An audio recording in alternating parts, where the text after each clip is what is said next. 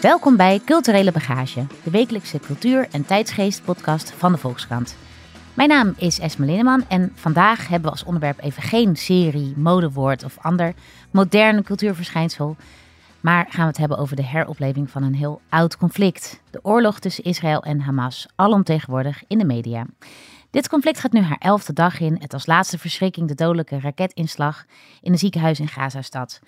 Aangrijpende beelden van die aanslag stromen waarschijnlijk ook jouw tijdlijn binnen. Maar hoe onderscheid je nou betrouwbaar nieuws van desinformatie? There are some shocking claims of violence amidst the Israel Hamas conflict. Of course, one particular claim has been all over social media the last few days. Overnight, the most horrific news imaginable. The Israeli Defense Force discovered the bodies of 40 babies and young children. They'd been killed, some even beheaded. We warn you the images are graphic, where we see at least uh, five children that seem to be exhibited in this animal uh, cage. That, according uh, to these accounts, are Israeli children being held hostage by the Hamas terrorist group. Vooral jonge nieuwsconsumenten laten zich informeren over deze oorlog via sociale media. In Nederland bijvoorbeeld via een account als het razend populaire Simulcro. Maar op die sociale media heerst ook een oorlog, een informatieoorlog. Hoe volg je online de gebeurtenissen in Israël en Gaza zonder meegezogen te worden in ongefundeerde meningen? En hoe houd je oog voor alle perspectieven? En hoe bescherm je jezelf tegen doomscrollen? Nou, daarover ga ik het vandaag hebben met vier Volkskrantjournalisten. Uh, drie daarvan zitten hier aan tafel. Dat is, uh, zijn mediaverslaggevers Hassan Bahara. Hoi, goedemorgen. Hallo. En Emma Curvers. Hallo. Ik praat ook met uh, techredacteur Simone Hermes. Zit hier ook aan tafel. En aan de telefoon hebben we Laurens Verhagen. Ook techredacteur. Hoi Laurens. Hoi, hallo. Hoi. Nou, welkom iedereen. Even om te beginnen met de schokkende gebeurtenissen van, van gisteravond. De inslag in het Al-Ali Baptist Hospital in Gazastad, als ik dat goed zeg. Emma, hoe is dat nieuws tot jou gekomen en hoe heb jij gisteravond beleefd? Ja, ik zag het dus uh, voor het eerst op Semoko. Uh, dat is een Instagram-account wat ik... Uh, Gaan we het zo dadelijk uitgebreid over hebben. Waar ik het over heb geschreven met Hassan. Ja, zij zijn heel erg snel. dus als je gewoon op Instagram zit te scrollen, dan kom je dat tegen. En ze waren hier ook weer heel erg snel. En daarna pas ging ik naar de Volkskrant en het NOS Journaal en Nieuwsuur. En daarna ging ik weer terug naar sociale media. En toen ging ik weer naar Twitter enzovoort de hele avond. Hey, en... en Waar let jij dan op uh, als je bijvoorbeeld op Twitter kijkt? Ja, van wie, van wie komt het? Ja. Uh, ja, je hebt wel, ik bedoel, ook op Twitter heb je betrouwbare bronnen en minder betrouwbare ja. bronnen natuurlijk. En je hebt daar ook mensen die op het moment heel druk bezig zijn met het bestrijden van desinformatie. Dus als je iets heftigs tegenkomt, vind ik het ook wel interessant om daar even te kijken van wat zegt uh, deze persoon er bijvoorbeeld voor je hebt van. Je hebt een BBC factchecker die ik volg, die kunnen we misschien ook linken, die ja, die, beha die behandelt heel veel desinformatie die in deze oorlog rondgaat. Ja, dan, uh... ja. Hassan, hoe ging dat bij jou gisteravond? Uh, ik zag het op uh, X, Twitter, X. Ja. Daar zag ik het op. Ik was gewoon een beetje dom aan het scrollen en toen zag ik volgens mij een of beelden of, of een uh, tekst. Dat weet ik even niet meer precies uh, hoe dat precies tot mij kwam. Maar daar zag ik het voor het eerst. Dus ik heb een beetje de omgekeerde route genomen. Dus eerst via X en daarna ga ik naar de uh, officiële media kijken wat die er dan over berichten. Ja. En dan keer ik weer terug naar X om te kijken wat daar nou weer over wordt gezegd. Omdat het toch wat, net, net wat sneller is. Ja. En soms is dat niet helemaal direct gefactcheckt of, ge of geverifieerde nieuws. Is ook wel interessant om dat tot je te nemen en dan kijken wat er van waar is. Ja, omdat je dan eigenlijk real-time de verslaggeving kunt zien. Exact, en, inderdaad. En, ja, ja, precies. Ja. Dan, maar dan probeer ik mezelf wel uh, te dwingen om even kijken wat zeggen officiële bronnen ervan. Ja, ja, ja, ja, precies. Ja, ja. Hey, en Emma, je had het net over Simocro. Hoe werd daar uh, uh, bericht over, over deze inslag? Je zegt, ze waren heel snel. Ja, ze zijn snel. Um, hier, hier stond uh, op Semokro meteen wel een uh, bericht. Zeker 500 doden na aanval Israël op ziekenhuis. Ja, daar zie je al wel aan dat zij een bepaalde, bepaald perspectief kiezen in, uh, in deze oorlog. Want uh, op andere, bij andere media, de NOS en Nieuwsuur, werd nog niet gezegd uh, 500 doden en aanval Israël. Dit is, echt het, dit is echt wat Hamas naar buiten heeft gebracht. En daar bleven ze nog een beetje meer van, nou, Israël moet het nog onderzoeken. En er wordt gesproken van 500 doden, dus nog veel voorzichtiger. Ja, want Israël betwist dat zij achter deze inslag zitten.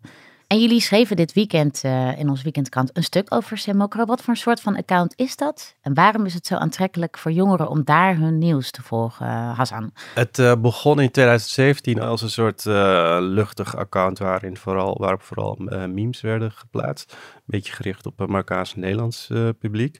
En na verloop van tijd, ik weet niet precies wanneer het omslagpunt is gekomen, is het zich meer op nieuws gaan richten.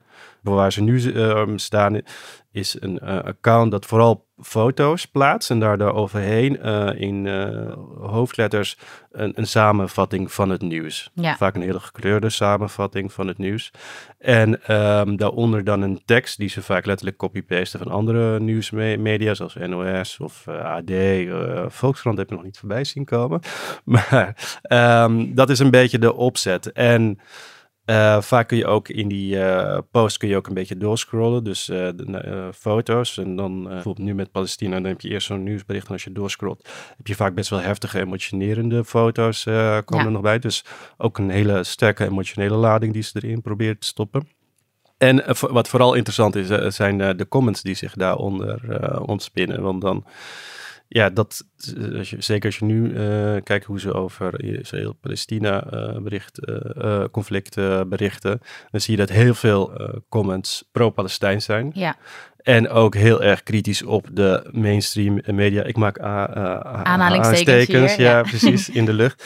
Uh, die uh, vooral dan het Israëlisch perspectief uh, zouden, zouden weergeven. En uh, Semokro wordt dan heel erg gewaardeerd, omdat zij daar ja, een heel ander perspectief in kiezen. Ja, en, en dat gevoel van dat de mainstream media misschien te eenzijdig berichten, kun jij dat Kun je dat begrijpen? Kun je dat invoelen? Nou, kijk, het gekke is, is dat uh, zeker in die berichten die ze nu over, uh, over deze oorlog plaatsen, is dat ze, ja, wat ik net zei, uh, letterlijk teksten copy-pasten van andere media. Dus ja. zoveel anders brengen ze eigenlijk niet.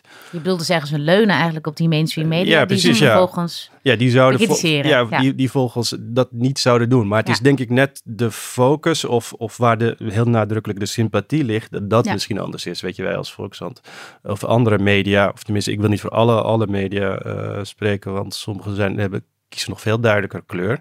Want als je een telegraaf leest, ja, dat, dan, dan, hmm. dan, dan krijg je dat Palestijns perspectief nauwelijks mee. In ieder geval daar. Daar stond in ieder geval volgens mij op de voorpagina uh, Paul achter Israël. Exact, inderdaad, ja. In, dus, in de kop, ja. Exact, inderdaad, ja. Uh, dus wat betreft, als je onze berichtgeving uh, volgt, uh, kun je daar, daar denk ik niet van zeggen. Maar om, wat ik wilde zeggen is, wat er heel erg gewaardeerd wordt, is dat bij Stemokro heel duidelijk is waar de sympathie ligt en, ja, ja. in, in beeld. Ja, precies.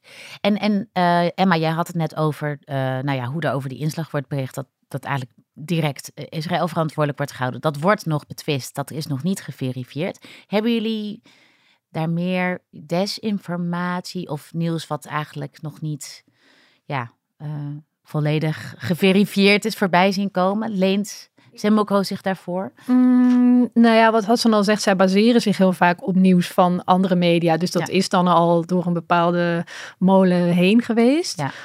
Um, ik denk in dit conflict dat zij misschien heel graag uh, snel willen zijn. En, en, um, en dat zij dat daardoor gewoon uh, uh, overnemen. En zij hebben natuurlijk ook niet een, een, een, journalistieke methode. Dus, en daarnaast waarderen hun volgers het ook heel erg dat ze snel zijn. Liever snel dan altijd precies accuraat, om het ja, zo te zeggen. Exact, ja. inderdaad. Ja. Met alle mitsen, maar voorbehouden die je bij andere media inderdaad uh, zou, uh, zou zien. Precies, ja. Hey, en hebben jullie zelf uh, in de afgelopen, nou ja, nu elf dagen dat we dit conflict volgen al meegemaakt, dat je bent meegezogen in een verhaal of in een bericht wat toch niet helemaal bleek te, bleek te kloppen? Of in je omgeving, Emma? Ja, genoeg, denk ik. Uh, je ziet zo ontzettend veel filmpjes langskomen en beelden. En we, we weten inmiddels wel dat er heel veel uh, beelden ook uit de context zijn gehaald. Uh, en die op sociale media worden gezet. Um, en in een andere in een andere context worden neergezet. Dus worden misbruikt uit oude oorlogen, bijvoorbeeld oude beelden. Ja. Uh, en ook zonder dat ik het weet, is me dat vast overkomen dat ik naar andere beelden heb gekeken. Ja. En dat maakt dat ik soms op sociale media wel een beetje een soort wankel gevoel heb hierbij van, ja, ik weet gewoon niet zo goed. Nee, heb, heb jij dat vertrouwen? Simone uh, Hermes, je zit hier aan tafel, tech-redacteur. Mhm. Heb jij dat wankelige gevoel ook de afgelopen dagen gehad? Van waar kijk ik nou naar? Klopt dit wel? Ik heb wat minder, denk ik, gehad dat ik heel erg twijfelde aan: ben ik nu naar nepnieuws aan het kijken? Omdat ik merk toch wel, ik zie vaak of nieuwsberichten echt van nieuwsmedia zelf, of ik zie mensen reageren op iets wat ze ergens hebben gezien. Maar ik denk wel ongetwijfeld dat er dingen voorbij zijn gekomen die ik gewoon niet actief geregistreerd heb. Dat zal ook echt wel het geval zijn. Maar ja. Het is me niet opgevallen. Nee. Dat is in ieder geval in mijn kringen of familie bijvoorbeeld gingen uh, berichten rond bijvoorbeeld over kinderen die in kooien opgesloten zouden zijn. Dat waren geloof ik Joodse of Israëlische kinderen. Oh. Bleek niet waar te zijn. Um, het ging eh, de afgelopen nou ja, weekend ging het erg veel over de baby's die onthoofd zouden zijn. Ja. Uh, dat bleek toch ook niet geverifieerd te zijn. Um, ja. Aan de telefoon hebben we Laurens Verhagen, die ook gespecialiseerd is eigenlijk in, uh, nou ja, of Laurens, hoe zal ik dit zeggen? Ben jij gespecialiseerd in nepnieuws? Ja, ik weet niet wat je wil gaan zeggen.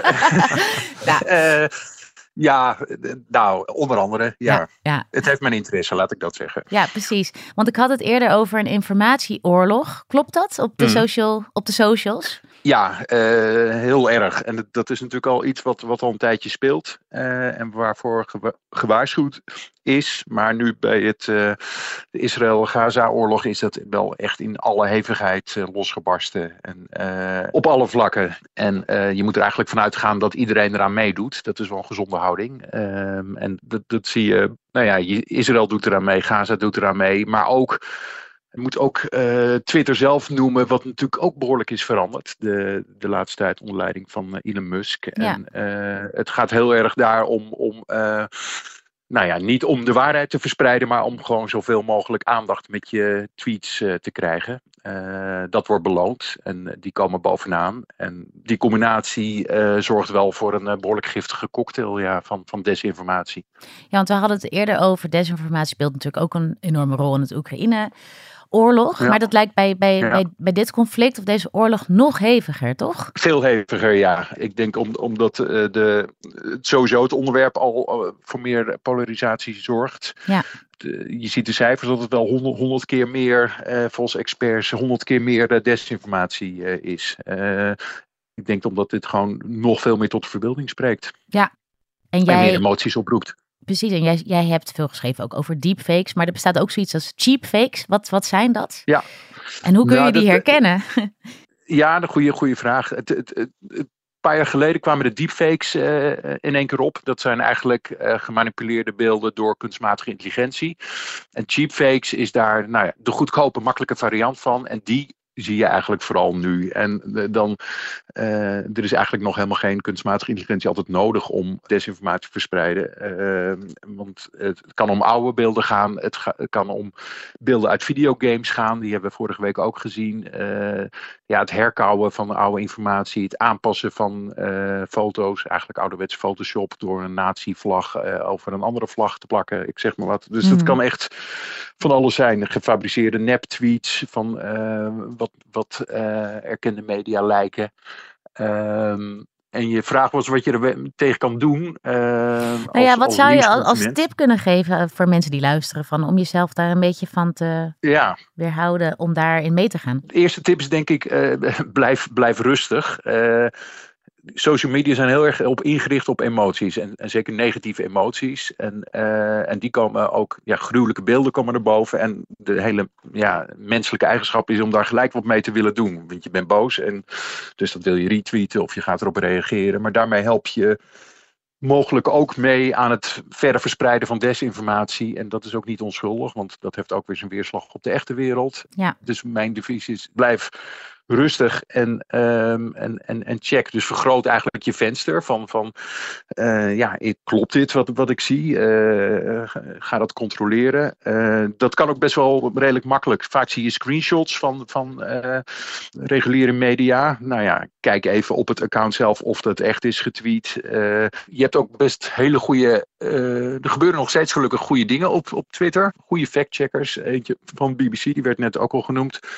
Uh, Shayan Sarda uh, Rizade, ingewikkelde naam, maar misschien kan het nog ergens gelinkt worden. Die is echt heel goed door gewoon per dag ook hele lange draadjes te maken met wat er allemaal niet klopt. Ja, ja volg dat soort accounts ook. Ja, wees, wees maar kritisch. Laurens, ja. Word je dan niet soms ook moedeloos? Want ik zie dan inderdaad zo'n account van zo'n factchecker en dat bereikt dan eh, een paar honderdduizend mensen. Maar dat nieuws is dan inmiddels al natuurlijk naar miljoenen uh, toegegaan. Ja, dat is heel treurig en dat, dat is een bekend probleem. Dat, dat zien we al heel lang inderdaad. Dat het, het, het nepnieuws gaat zo hard het, ik, als factchecker zou ik er zeker moedeloos van worden. Want je, want je bereikt maar een fractie van die andere mensen. Want een factcheck wordt, ja, dat, dat is minder interessant voor de algoritmes. Uh, tegelijkertijd bewonderenswaardig wat ze, wat ze doen. Maar het, het, het is wel heel.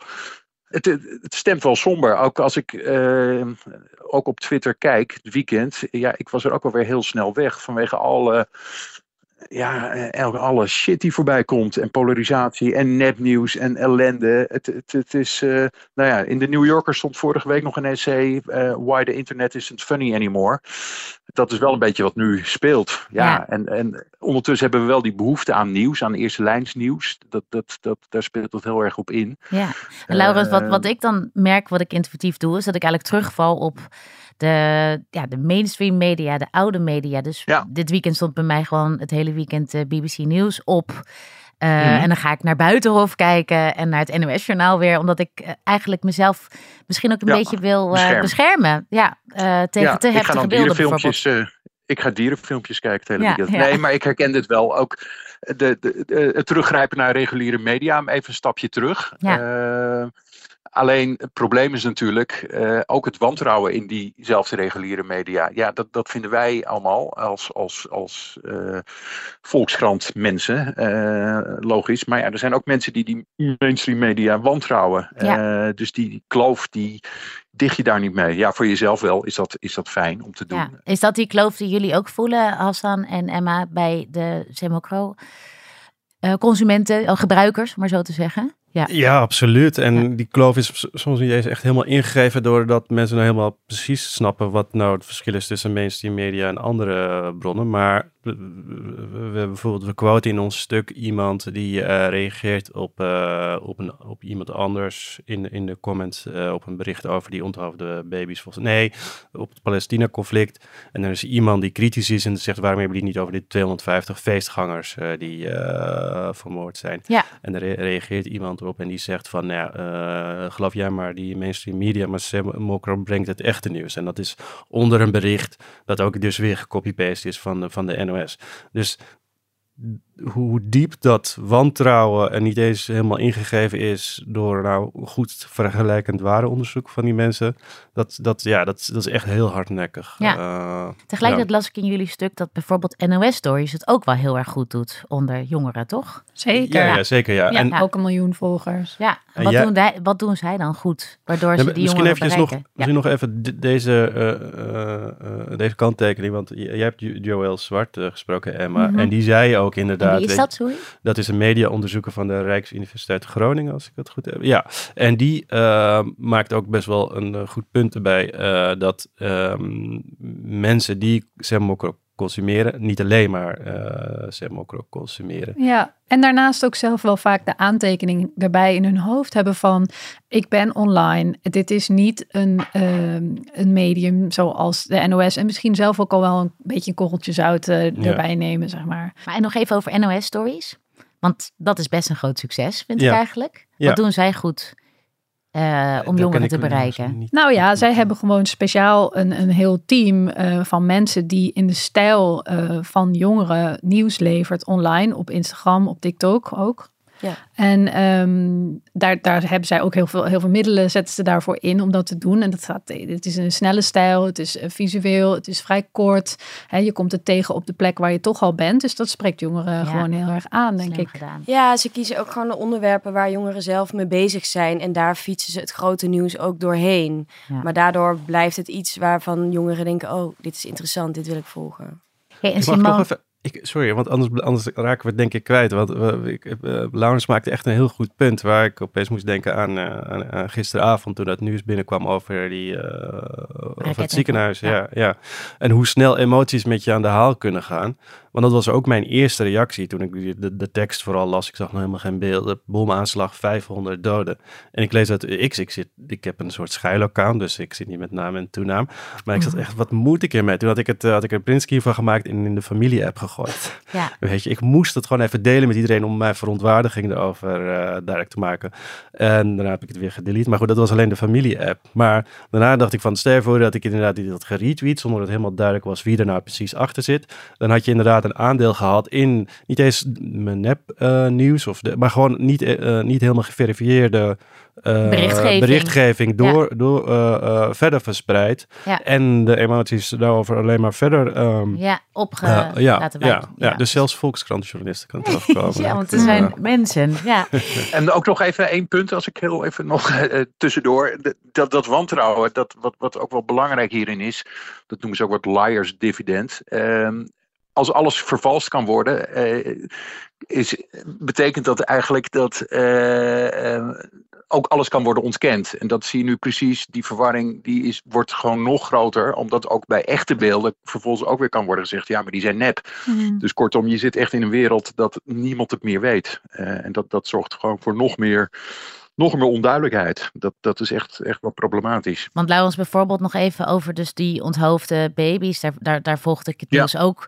In de zin dat dus bij mij binnenkwam van dat dat dus niet uh, klopte, die mhm. berichtgeving. Maar ik merk dan dat er ergens bij mij blijft hangen van nou ja, misschien dat er wel iets... Toch een paar baby's. Ja, zoiets. Ja, ja. Uh, ja dus, nou ja dan is het toch heel geslaagd, mocht het propaganda zijn.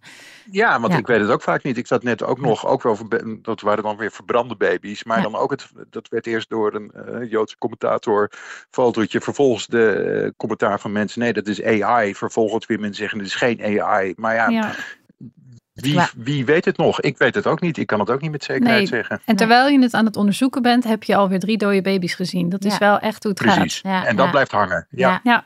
Simone, um, aan jou wilde ik vragen. Wat doen de platforms eigenlijk nu zelf om desinformatie te voorkomen? Wat voor afspraken hebben ze daarover gemaakt? Ook met betrekking tot dit conflict. Nou ja, ze, hebben natuurlijk al jaren het verwijt en heel terecht gekregen dat ze niet alleen te weinig hebben gedaan om de verspreiding van nepnieuws tegen te gaan, maar daar ook actief aan hebben bijgedragen door dus nieuws waar mensen heel emotioneel op reageren, altijd bovenaan die tijdlijnen te slingeren. Ja.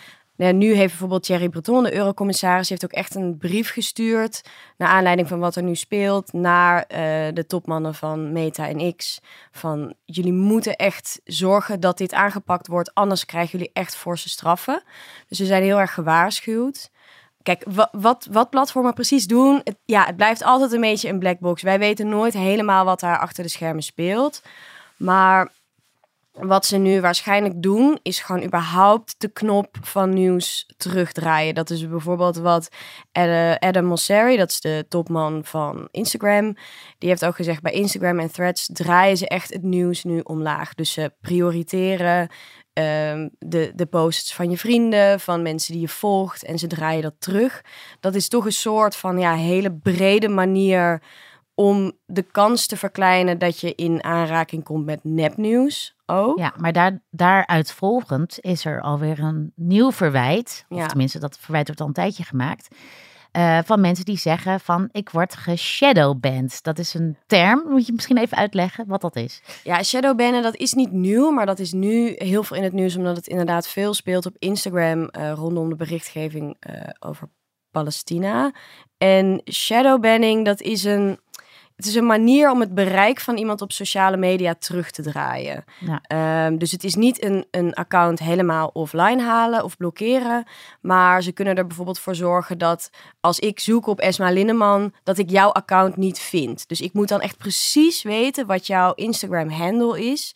Daar kan ik op zoeken, maar gewoon op jouw naam, dan vind ik jou niet meer. Maar ik hoorde dat bijvoorbeeld ook, uh, nou ja, mensen met heel veel volgers, als een Bella Hadid bijvoorbeeld, die, heeft, die beklaagt zich ook over dat als zij uh, berichten plaatst over en nou ja, zij heeft Palestijnse roots, Mhm. dat die dan minder worden gezien dan andere berichten. Ja, dat is Ja. inderdaad het tweede onderdeel van shadowbanning. Dat is het, het terugdraaien van het bereik van bepaalde Ja. posts. En Bella Hadid die, die zegt inderdaad... ik heb miljoenen, tientallen miljoenen volgers... en als ik een story plaats over Palestina... dan wordt die ineens een miljoen keer minder bekeken dan mijn andere stories. Ja, hoe zit dat? Die platformen die identificeren bepaalde kenmerken waar je aan, waardoor je kan zeggen: oh, dit is waarschijnlijk, dit kan extremistisch of dit kan eh haatzaaiend of nepnieuws zijn. En het kan dus zijn dat ze bijvoorbeeld de Palestijnse vlag of dingen als Free Palestine, dat ze dan eh, dat het algoritme dan denkt: oeh, dit is, dit is extreem, dit moet ik dempen. Ja, En dat dus Mhm. daardoor die posts van bijvoorbeeld Bella Hadid of van journalisten of wie dan ook, die worden dan gedempt in het algoritme omdat ze daar over schrijven. ja. Ehm, het lastige is gewoon dat, en dat is het allermoeilijkste bij shadowbanning, je weet het niet. Dus als jouw account wordt geblokkeerd, dan krijg jij een bericht. Je account is geblokkeerd, want je overtreedt eh, de voorwaarden van ons platform. Vaak ook Hmm. nog met een reden waarom. Bij shadowbanning, ja, mensen zien zo'n Bella Hadid, die ziet waarschijnlijk echt, mijn post krijgt minder bereik. Maar je weet het niet altijd. Soms denken mensen dat ze geshadowband worden en is het toch iets anders ja. Ja, nu op Instagram zie je wel echt vanuit alle, dus, dus zowel wetenschappers als politici, als journalisten, als voetballers of als influencers, iedereen eh, maakt dit mee. Maar Instagram heeft dat zelf niet toegegeven dat ze dat doen. Nee, Instagram die zegt het is een softwarefout, het is een bug. Een bug, Ja. ja. Eh, dus, dus dat is echt wel een beetje het. Het klinkt als desinformatie. Ja. Ja, dat is het schimmige eraan. Ze, ze, ze, ze- zeg maar alle platforms. Dit gebeurt op alle platforms. Dus op X, op TikTok, op YouTube, eh, eh, Instagram. Eh, het gebeurt overal. Maar ze zeggen allemaal: wij doen dat niet. Of ze, ze Ja. willen er niks over kwijt. Ja. Ja. Ja. Dus je hebt dus shadowbanning, waardoor sommige posts jou niet eens bereiken. Eh, je hebt desinformatie en je hebt gewoon nieuws wat ontzettend snel, vooral op social media, eh, eh, rondgaat. Ja, en daar moet nog bij gezegd worden dat natuurlijk bij Twitter eind vorig jaar een heleboel mensen weg zijn gestuurd. Hè, die desinformatie moeten tegengaan op het Ja. platform. Het eh, AI Ethics Team dat, erop, eh, dat ervoor georganiseerd was om eh, de beelden waar Laurens het net over had, hè, om tegen te gaan dat je door AI eh, gemanipuleerd kon worden, is helemaal weg. Daar is één persoon uiteindelijk blijven zitten. En die heeft uiteindelijk zelf ontslag genomen. Die zei van nou, bekijk het maar. Dus op Twitter ja, is dat sowieso al een ramp. En bij Meta is het, eh, hebben ze ook een project gecanceld... wat eh, op gericht was om eh fact-checken beter eh, te faciliteren op het platform eind eh, 2022. Dus er is van alles wegbezuinigd en toen kwam... toen kwam deze oorlog.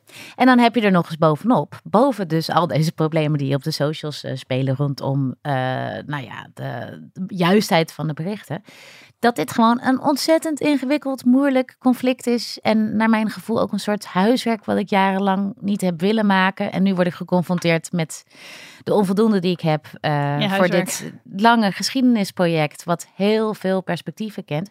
Hoe zorgen jullie ervoor dat jullie al die perspectieven steeds behouden? Dus eigenlijk zowel de Israëlische kant als het lijden in Gaza. Hassan, hoe doe jij dat? Ik luister naar podcasts. Ah, heel verstandig. ik eh, ben begonnen in Empire. Dat is een eh, podcast van eh, William Dalrymple, een eh, Britse historicus. Oh ja. Hij is een beetje verwant aan die eh, The Rest is History podcast, eh, waar we een tijdje geleden ook een groot stuk over hebben.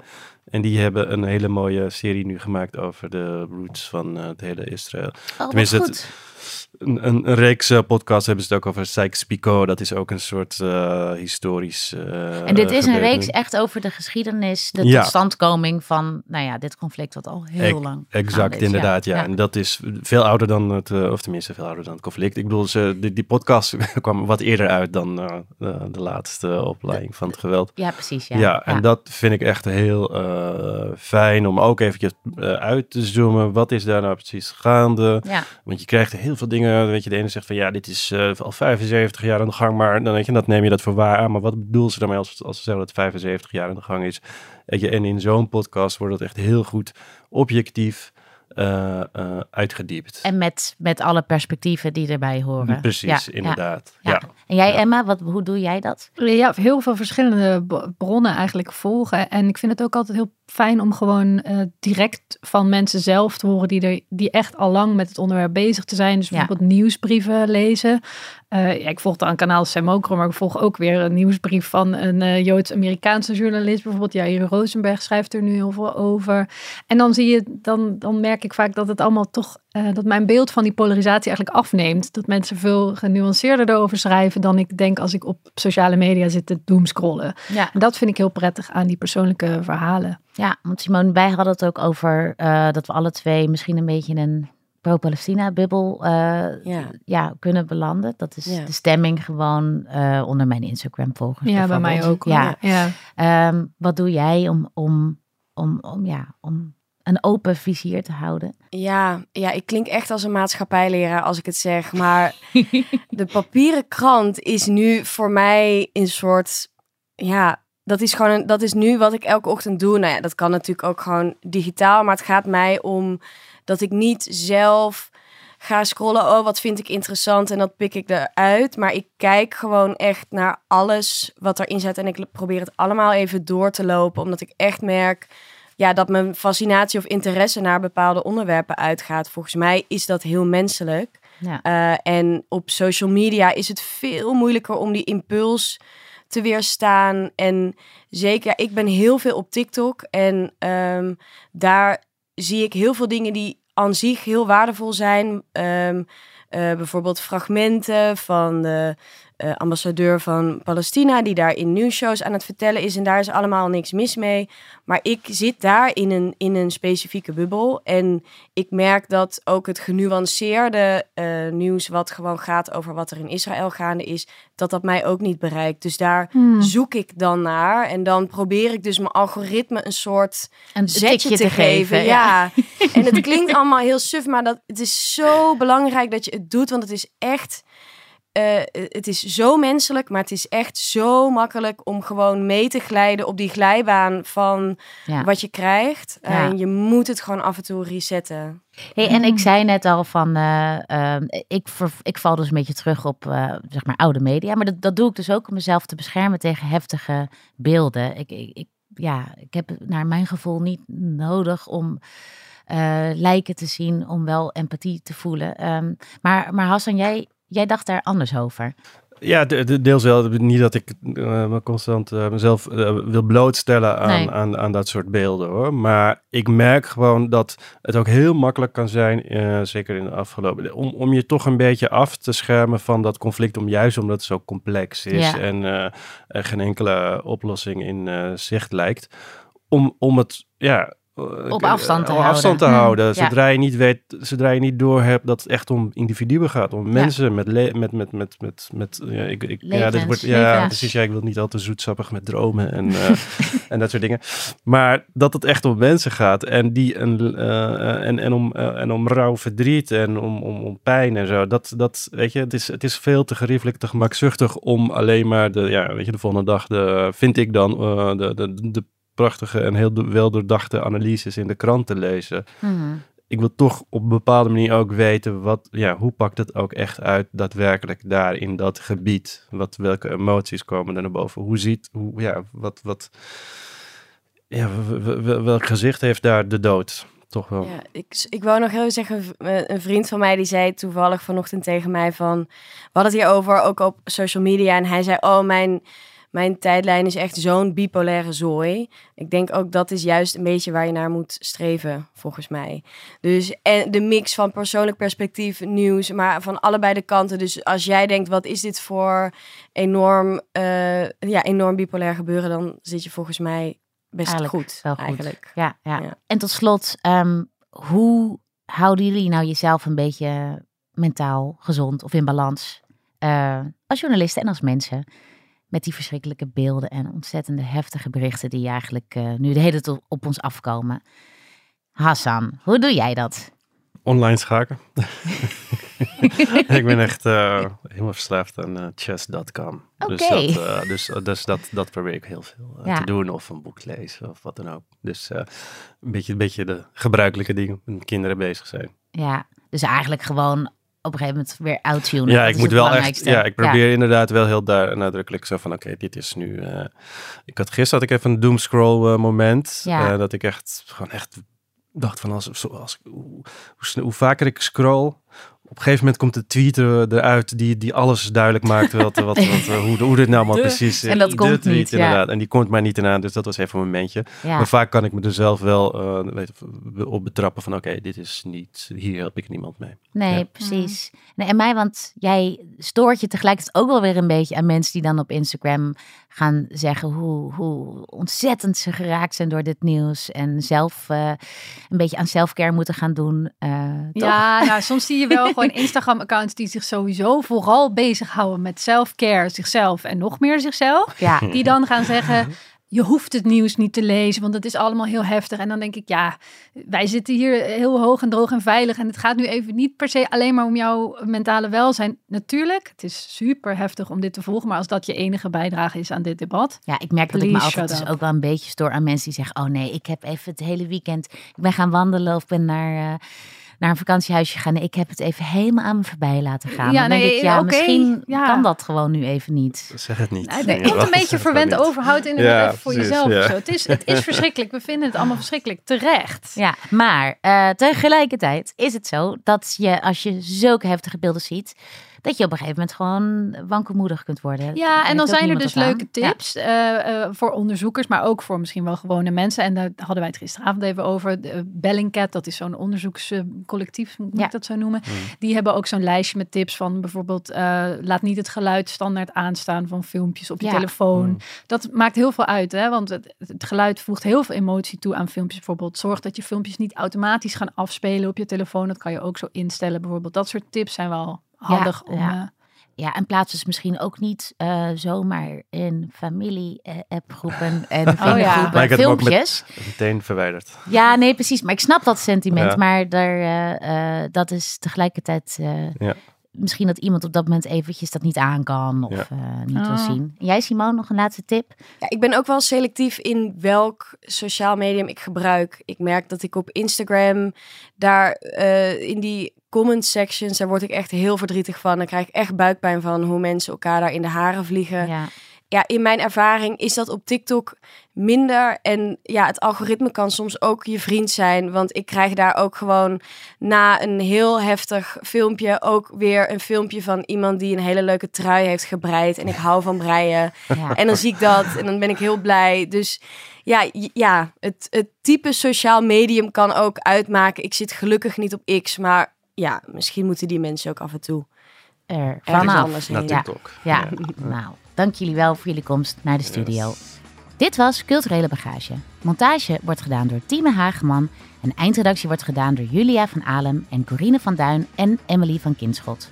En wil je de Volkskrant steunen? Ga dan voor een abonnement naar www.volkskrant.nl slash podcastactie.